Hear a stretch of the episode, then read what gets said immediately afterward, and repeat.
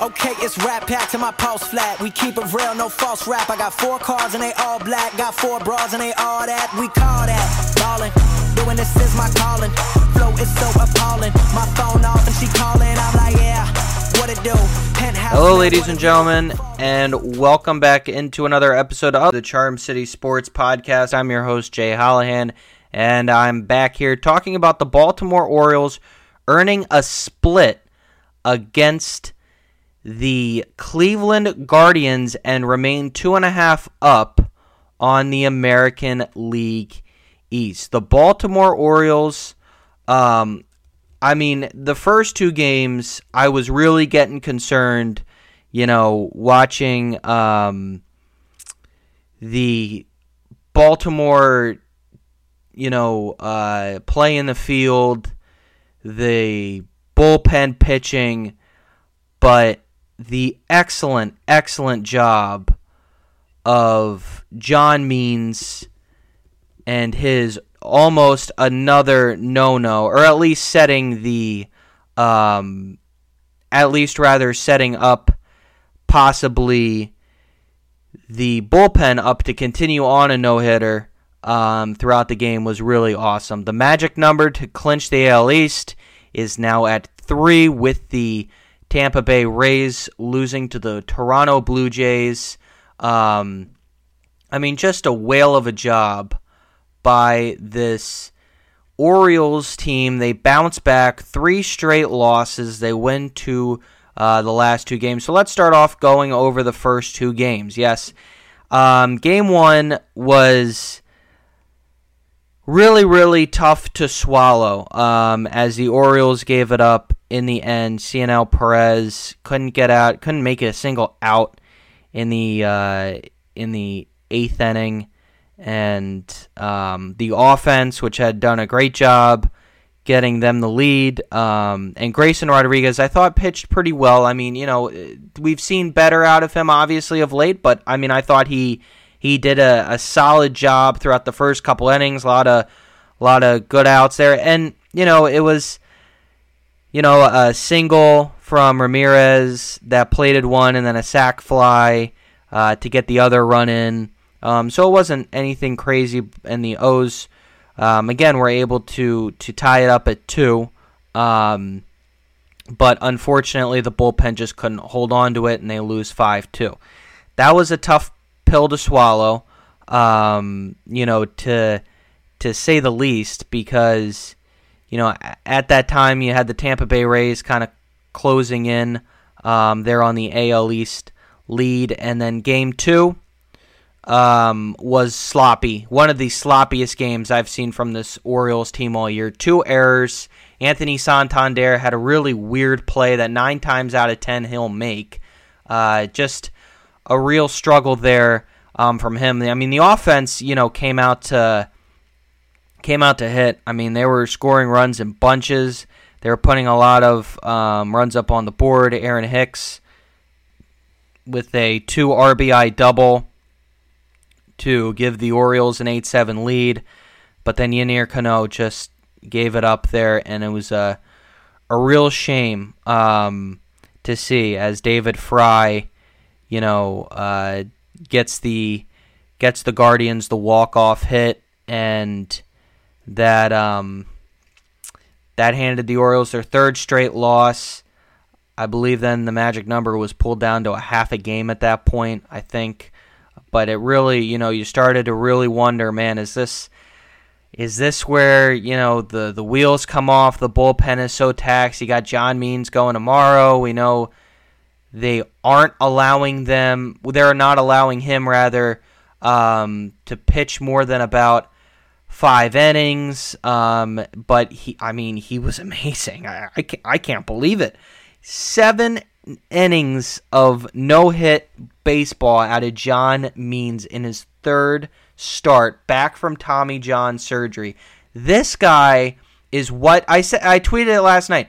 This is what the Orioles have been missing all year long. Another starter in your rotation that can offer you solid inning, someone that can be dominant. You, you know, I mean, with the way Kyle Bradish has pitched and he's been you know absolutely unbelievable.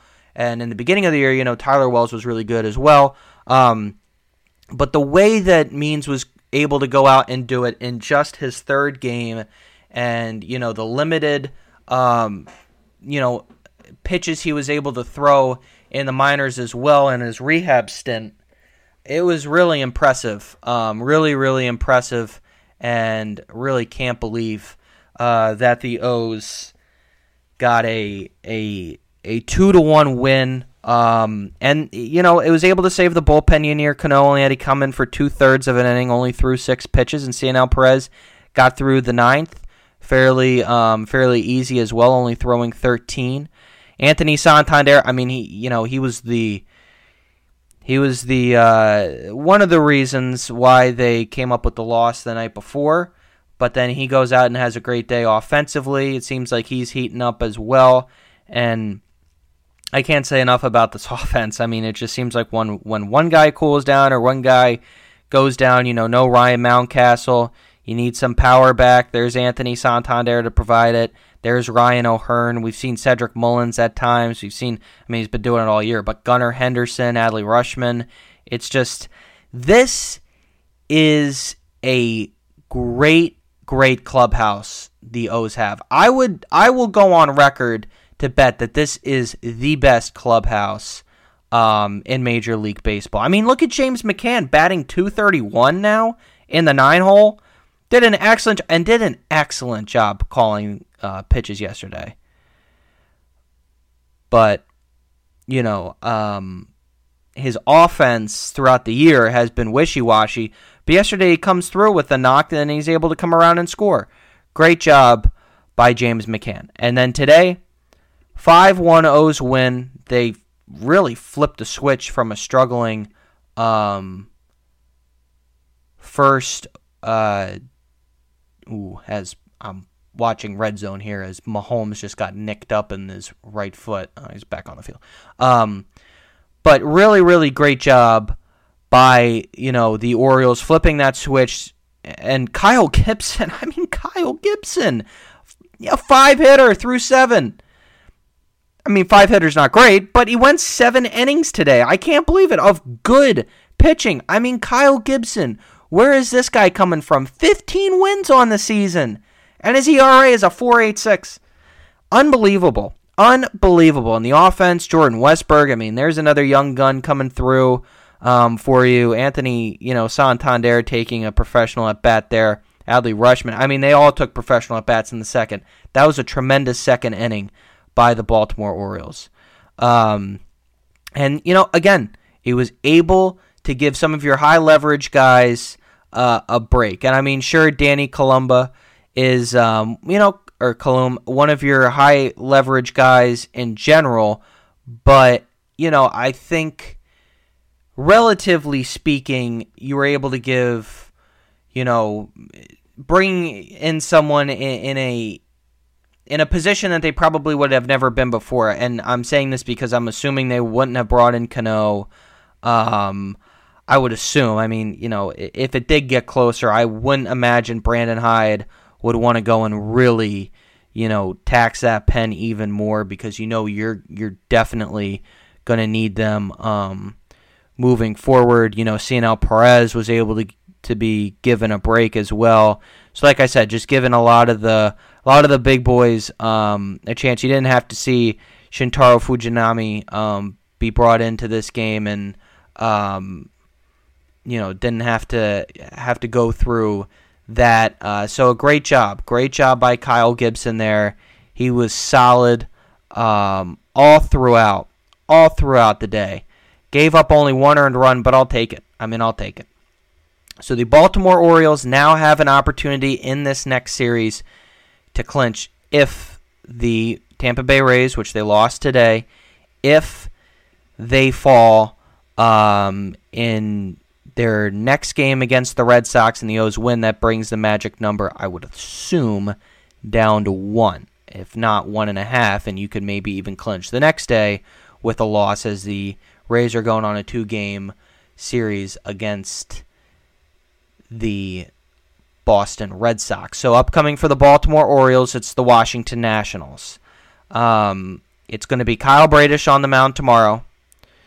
And I think, you know, Bradish, I, I mean, I have very good, or I should say, I have very high confidence that he will go out there and do well in this Beltway series. Um, you know, and especially since he saw them before this year and blanked them six innings, five hits, did an excellent job, six strikeouts in just his second um, start of the season. But you're back home, back against, you know, with the home crowd. I mean, you'd have to think they're going to try and, if they get lucky with the Red Sox handing the Rays a loss, you know, you have to think these guys are going to want to close it um, up sooner rather than later. And uh, no starting pitcher listed yet for the Nationals. Then it's going to be Grayson Rodriguez the following day. Um, you know, hopefully we get a solid Grayson Rodriguez outing. I mean, he's kind of been a little wishy washy of late. He had that tremendous outing against the Rays.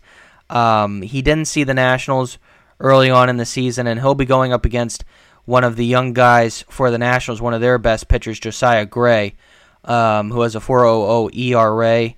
And back in early April, when these two teams met, the Orioles um, got a look at him, and, and he you know, only gave up one earned run. The O's won the game one nothing, and he went five innings. They knocked him um, out on 98 pitches. So they got to take smart at smart at, at bats against this guy, patient at bats, um, like they know to do, and, and I think they'll be able to do it. I mean, I'm I'm I have all the confidence in the world the O's can can nab two here from the Nationals, and hopefully.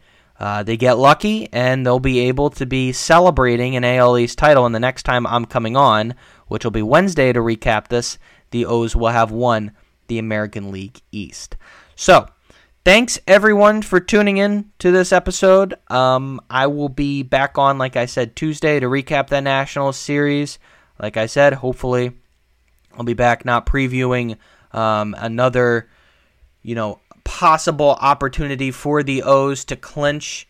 Um, and hopefully I'll be on uh, praising the fact that the O's uh, have won the AL East, and uh, then look ahead towards what the O's will do rest of the season. Or I'll be back on previewing what the O's need to do the next day to possibly clinch, hopefully. So thanks everyone for tuning in, and as always, I'll talk to you next time.